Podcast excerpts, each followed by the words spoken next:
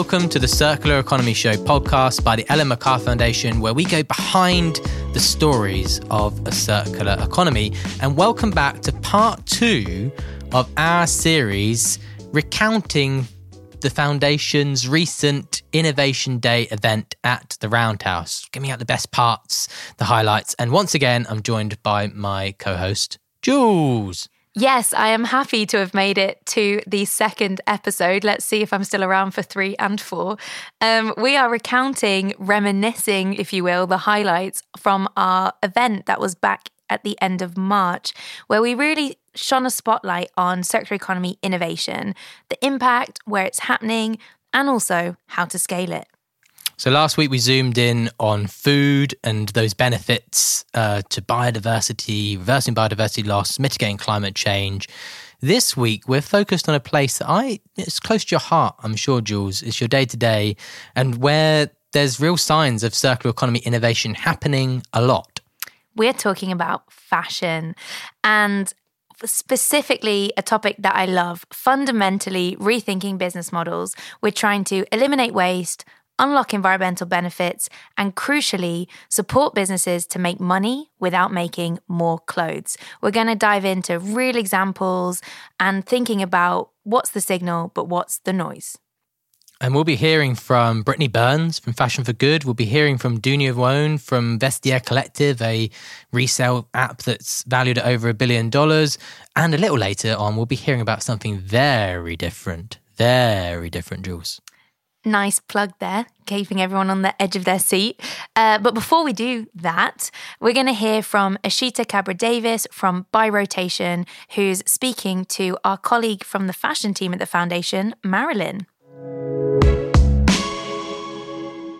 So, Ashita, please tell us more about ByRotation, which is a peer to peer fashion rental app. So, what is it?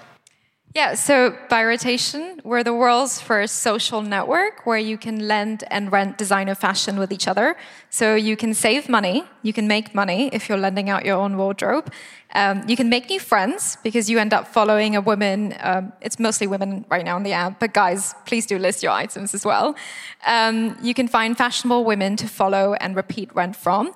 And thirdly, you're saving the planet because you're not buying new items. And lastly, obviously, you're dressing in fabulous ways like these dresses that you can see behind me. Perfect. Um, so, is that why you chose that model, like really community focused model? Yeah, I think I'm really passionate about the sharing economy. It's all about being very resourceful. Um, and I think the way that we're approaching fashion rental is very different from all the incumbents. Um, you know, we've seen a lot of inventory, whether it's buying or managing or brands sort of fulfilling orders. For us, we're telling you that there's enough clothing out there in our wardrobes. So on the app, uh, which we launched two and a half years ago, we actually just announced our seed fundraise this morning on Business of Fashion. Um, so we have over 200,000 registered users in the UK, uh, 25,000 listings worth 10 million in retail value. Again, none of which we own, so we don't have to worry about obsolescence or people wasting too much. Perfect. So, to date, what, what is your economic and environmental impact? So we've got really cool features on the app. Uh, when you do a checkout, you see a positive savings calculator. So you can see your environmental savings in terms of textile waste. Um, yeah, maybe it'll show up on the screen um, water waste and also carbon dioxide waste. Uh, and that's something that we've built in house, although we would love to talk to Ellen MacArthur Foundation about validating that. Uh, and then the other cool thing that we've done, very much like a social network, is you can see how much money you've made on the app ever since you start listing, and also how much you've saved on the app ever since you start renting. So you can see your economic savings as well from using the app. Great. So it's a fully transparent app, I guess, for both a seller and lender. Okay, so fast forward five years, where do you see yourself and ByRotation? So we definitely want to go global. It's a very scalable business model. You know, we don't have any centralized or even decentralized location for that matter when it comes to holding or managing inventory and fulfilling orders. Um, it's really all about having local communities everywhere. And I think what's been really interesting when we look at the data and analytics of what's being rented, we know that in different geographies, there will be a different product and brand mix. Um, so yeah, we really want to share that with the customers themselves so they become much more conscious of their consumption. But yeah, we position ourselves to be the next Vinted, Depop, or Vestiaire, if that helps give you an idea of what we are.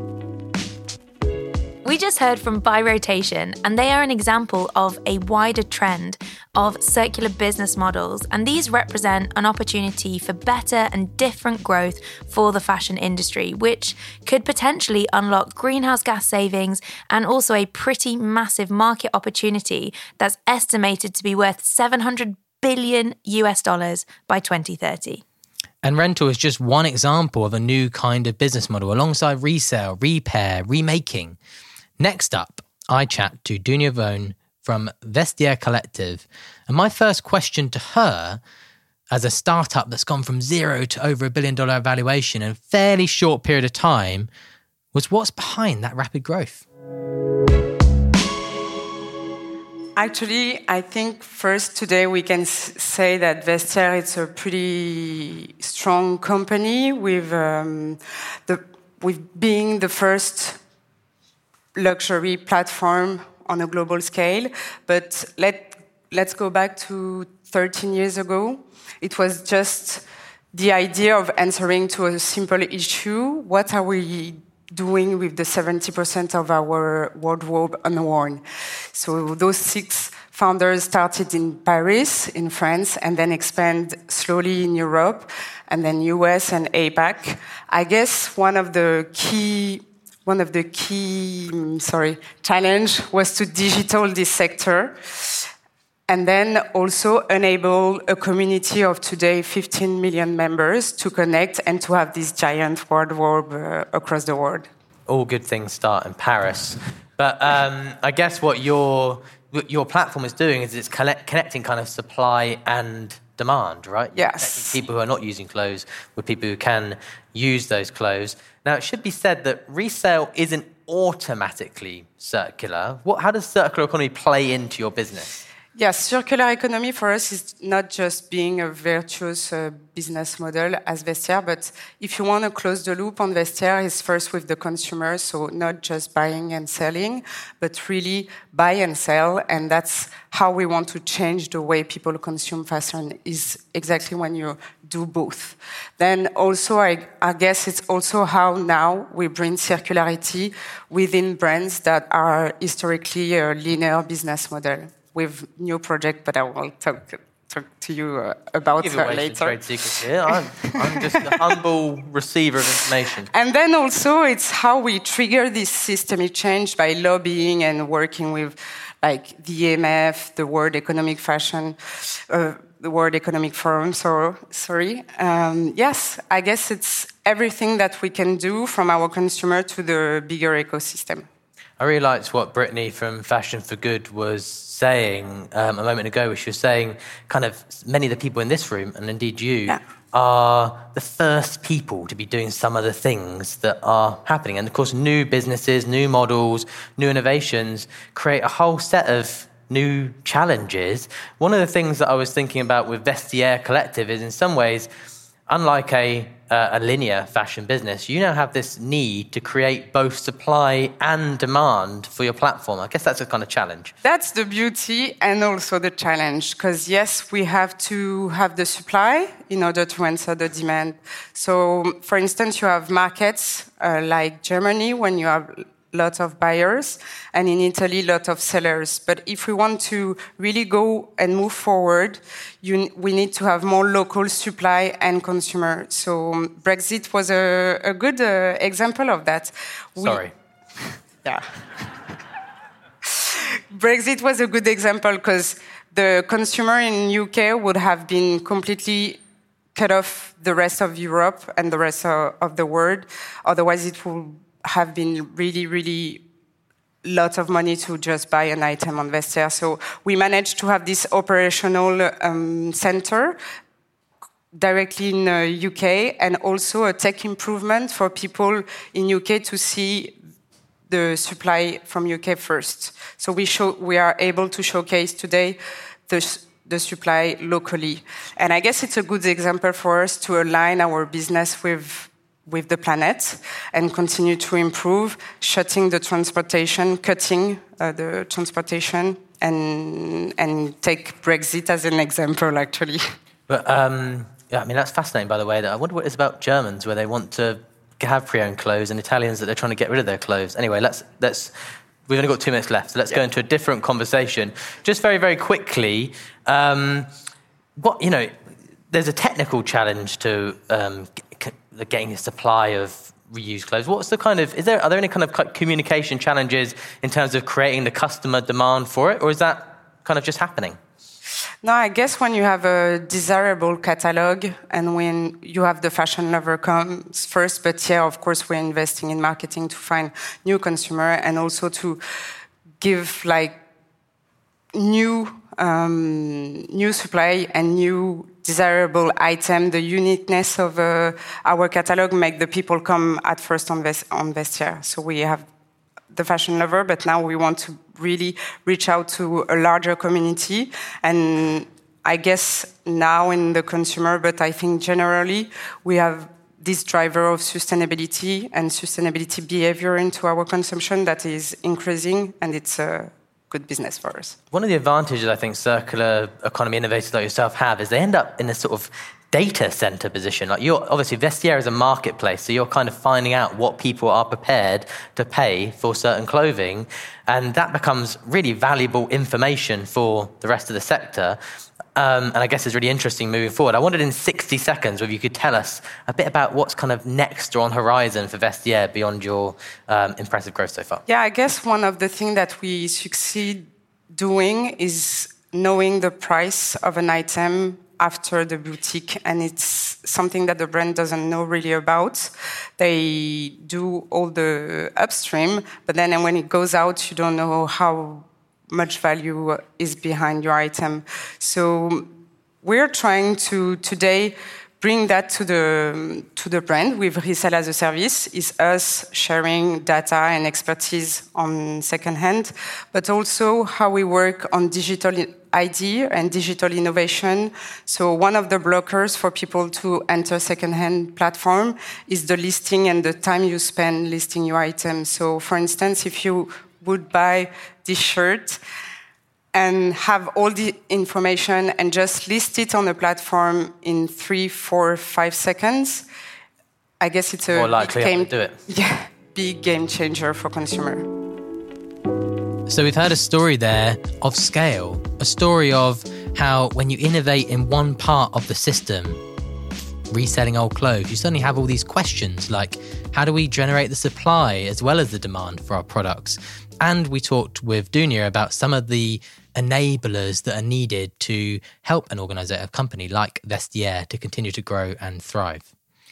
And thinking about those questions, you know, just because you've called something resale or rental doesn't actually mean it's automatically circular. So these models have got a lot of potential, but we don't always see the economic or environmental benefits actually coming through. So we had the chance to speak to Brittany Burns from Fashion for Good. And the first question we asked was, What do you see this future fashion system looking like? I'm very biased, right? At Fashion for Good, we believe innovation is the key driver to really shift the industry forward. Um, what we do is we sit at the intersection working with pioneering entrepreneurs that have ambition and vision to execute on a different potential future, and by pairing them with the industry to make this possible at scale. Um, so I think when we look to the future, there's you know, also important to build on the work that we talked about that you guys have done is there's not going to be a silver bullet, you know, newsflash, right? There is no kind of magic wave that's going to make it overnight. Um, it's very much more of a uh, almost like a quilt. Like there are different solutions at different parts of the value chain that come together that really have that impact overall. Um, so yeah, no, no silver bullet, uh, but definitely a lot of exciting solutions that you guys are seeing um, and hearing from today that will come together to shape that future. Amazing. And you just mentioned scale. And actually, mm-hmm. there's lots of different ways you can think about scale. Yeah. But how do you think about scale from a circular business model perspective in fashion? So perhaps scale might be the word of the day. Um, you know, we say it quite a lot. Um, but I think the main thing, if you look at it from a very uh, you know, plain, what is scale? It's to reduce the operational complexities. It's to um, really grow in a market. So what we do is there's two different ways I think that we could look at scaling activities. So the first is on an organization specific. So um, one of the frameworks that we used, we borrow from um, NASA, the space agency, and then we use technical readiness levels. So we try to find startups that are in kind of this sweet middle ground. Um, it's a scale of one to nine, one being an idea, mm-hmm. nine being commercially viable. Uh, and we look for folks that are in like the four to five range where it's the product development. So proof of concept is done. It's the product development that we get involved with. We help pair them with customers, whether it's industry or consumers, with investors, with bespoke support to then get them further up that scale to a nine. Um, so that's on an individual uh, innovation basis. And then I think it's also, again, building on the work of EMF, looking at the uh, wider system. So, what are we doing?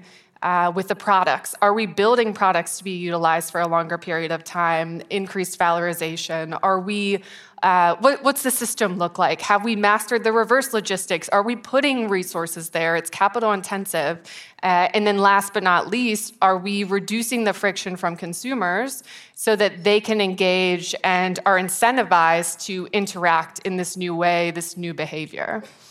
And when we start to think about these new models, you know, you hear a lot about the economic potential, yeah. the environmental benefits that you can unlock, but we've also seen that it's not always the case that those are actually achieved. Mm-hmm. So, how do you work with organizations on this and what's the advice you give them to actually be able to tap into those? Yeah, so you know, it's often said you don't know what you don't measure, but a lot of this stuff is new. Um, so there's a couple of ways to look at it. The first is we've had quite a few partners introduce environmental profit and loss statements. So finding out ways to quantify the environmental impact of their operations. Um, that's helpful on one side. Obviously, that has to happen on the innovator side as well. If we're looking at life cycle assessments or you know putting numbers behind what's going on. I think I also would be remiss if I didn't say to the the group here today is the numbers are never going to be perfect. You're never going to have all the information. You're never going to be able to perfectly model it. So it's being okay with a bit of ambiguity and taking the risk and learning from that. So um, Monday we had a call with quite a few of our partners and we were reflecting and and one was sharing that they use a third party to do to empower their um, donation and you know, you essentially send items in to donate, whether it's that brand or not, and then you're incentivized as a consumer, you receive a coupon or a voucher. Um, and they found out that this actually was a really lucrative customer acquisition channel for them. That was not planned, you know, that was not the main reason why they did it, uh, but this opened their eyes to, oh, this is a potential, there's growth here, and it actually is more economical for them to double down in that than do Facebook ads, right? Who would have thought? Um, so there are these things that you're going to learn just by sheer act of doing over time that the numbers are never going to tell you. And then also back to that, ideally we get to a stage where uh, you know you have a voucher and you go on and you're not buying new materials you're buying the secondhand materials that are available that are pre-loved.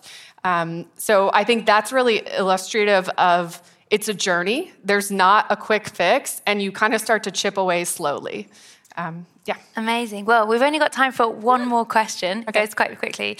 But you mentioned, you know, you're taking these organizations, yep. trying to go from this one to nine, and you're in the four or five, and there's lots of different levers to pull.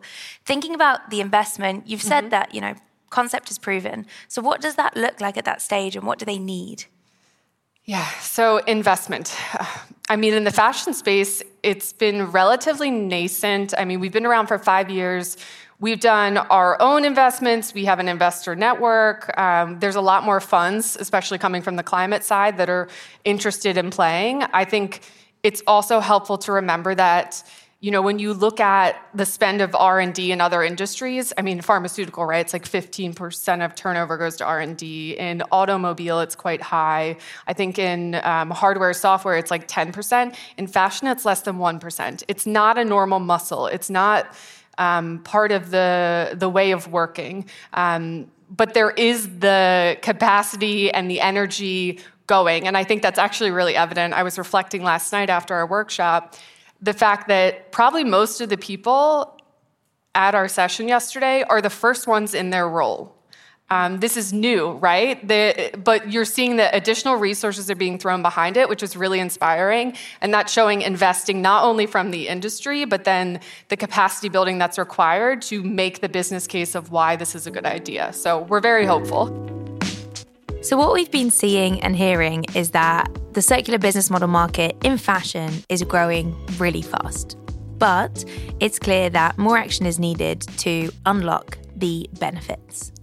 Okay, Jules. So, one of the things that I found interesting about that collection of stories, and I am conscious that I'm at risk of, you're the fashion guru in this podcast duo, that I'm at risk at like aggravating you slightly with my comment.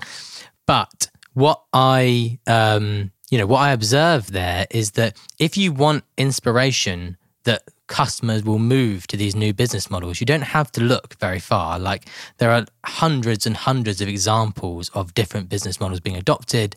All of these sectors are growing very, very fast.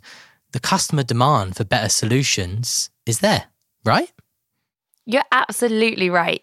The customer demand is there. There's lots of options out there for them to also be able to make different choices that enable them to keep using their products that they love or resell them or actually never even own them in the first place and rent them. So, what we're also seeing though is a lot of learning where customers are inter- how do customers interact with these models and what works and what doesn't and you know a lot of these startups kind of iterating fast based on that feedback. And I guess it's worth saying that even though it sounds big a billion dollars and it's kind of like a startup milestone to become a unicorn, it doesn't mean that resale is the dominant form of how we access our fashion today. Like, actually, we have trouble with understanding how massive sectors like the fashion sector are in terms of just volume of stuff flowing through the economy. And the reality is, the offerings in the end will probably be a blend, depending on where you live. Do you live in a city?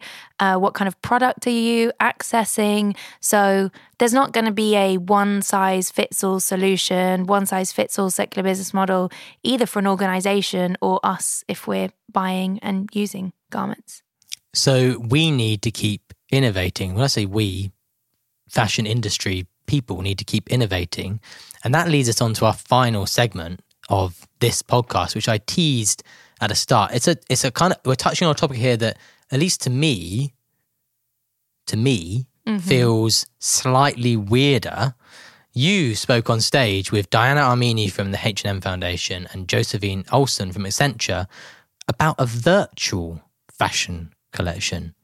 I mean, this might sound counterintuitive Sounds to like some. the Emperor's New Clothes. because you can't buy this collection. So this is the H&M billion dollar collection, fashion collection that you can't buy anywhere. And that's actually why we started by asking Diana, why is this a game changer?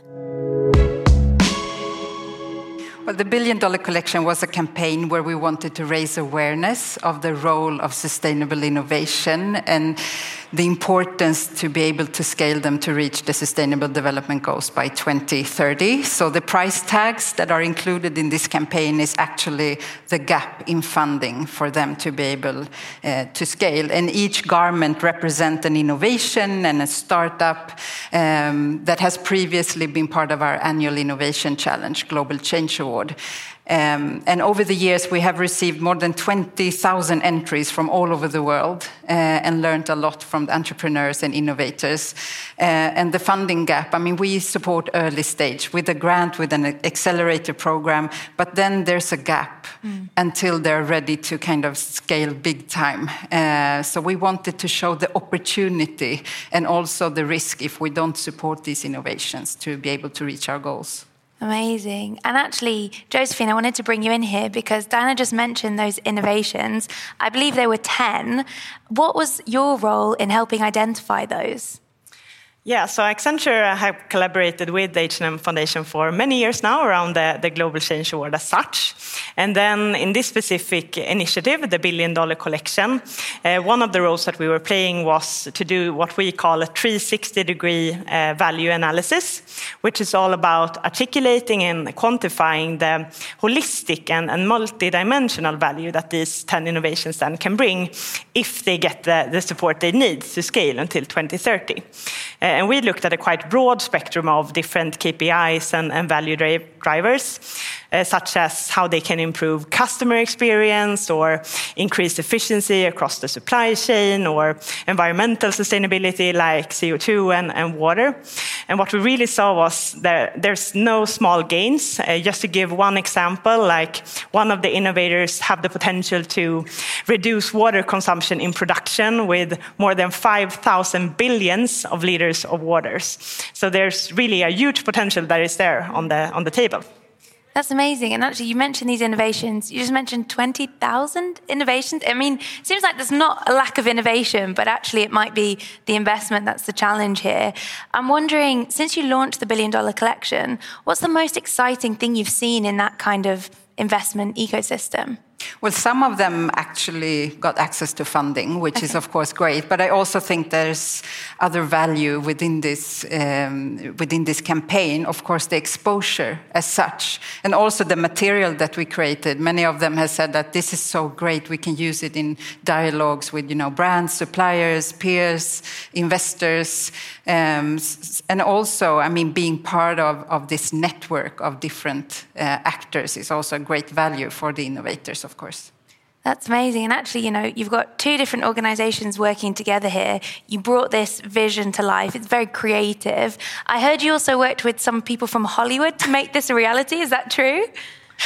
Yeah, it was actually, I mean, unexpected collaborations. We have heard about the importance. It's, it truly is. Uh, sometimes it's complicated, but it's absolutely worth it. So in this particular campaign, it was designers like doing it from uh, sketches to 2D to 3D, and then the special effects of the avatar was done by a, a company who normally does like special effects for Game of Thrones and so on. And then, of course, I mean your um, analysis and our work. So uh, it was not the easiest campaign that we have ever uh, done, but it was definitely worth it. Amazing. And actually, like thinking there about the technology, we often hear how crucial technology is as an enabler in this transition. Could you maybe share a bit about that in this project?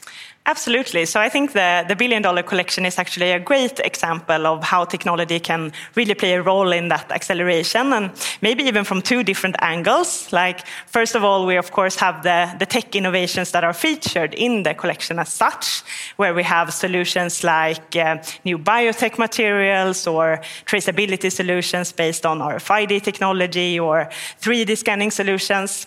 Uh, but then I think it's also quite interesting to look at the role of technology in in the campaign and in the communication uh, itself, um, because many of these innovations they are really early stage and they are very disruptive, and it can sometimes be a challenge to really communicate and get people to understand that full value potential. Uh, so what we did in this initiative was to leverage technology like CGI and, and, digital twin to help visualize what that future can look like and, and work with storytelling. And, and, we truly believe that like seeing is believing.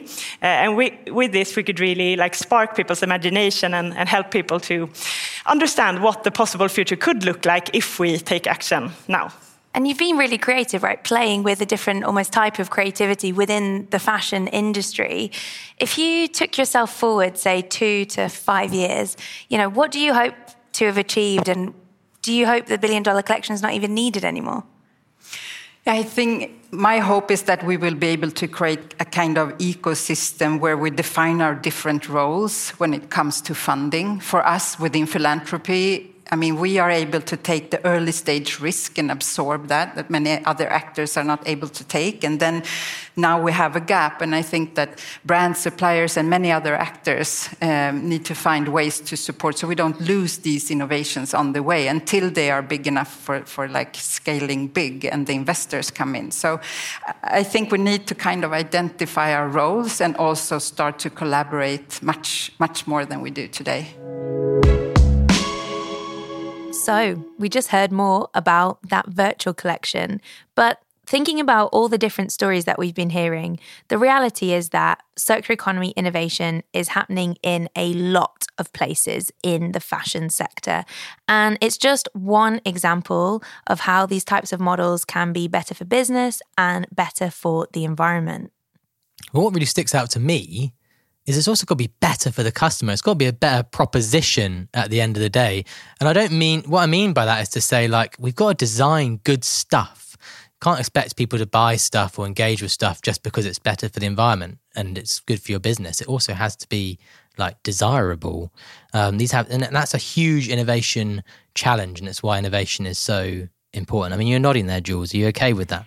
Yeah, I'm, I am okay with it. It's true because we're talking about giving customers different access, different experiences, maybe personalization, customization, thinking about emotional durability. So, designing so that they want to use these products longer, as well as physical durability, so they can actually, you know, cycle through these different types of models.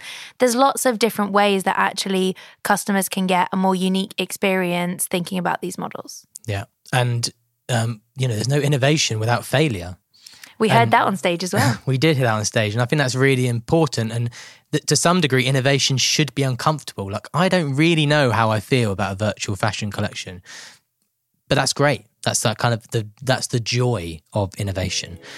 Next, talk about feeling uncomfortable. Next time in this podcast, we are in this series, we are going to be highlighting another example of how um, of where and how circular economy innovation is happening today, exploring the emergence of new regenerative materials, how to go from concept to practice with something like regenerative, and what it will take and mean, what scale will mean in this new field.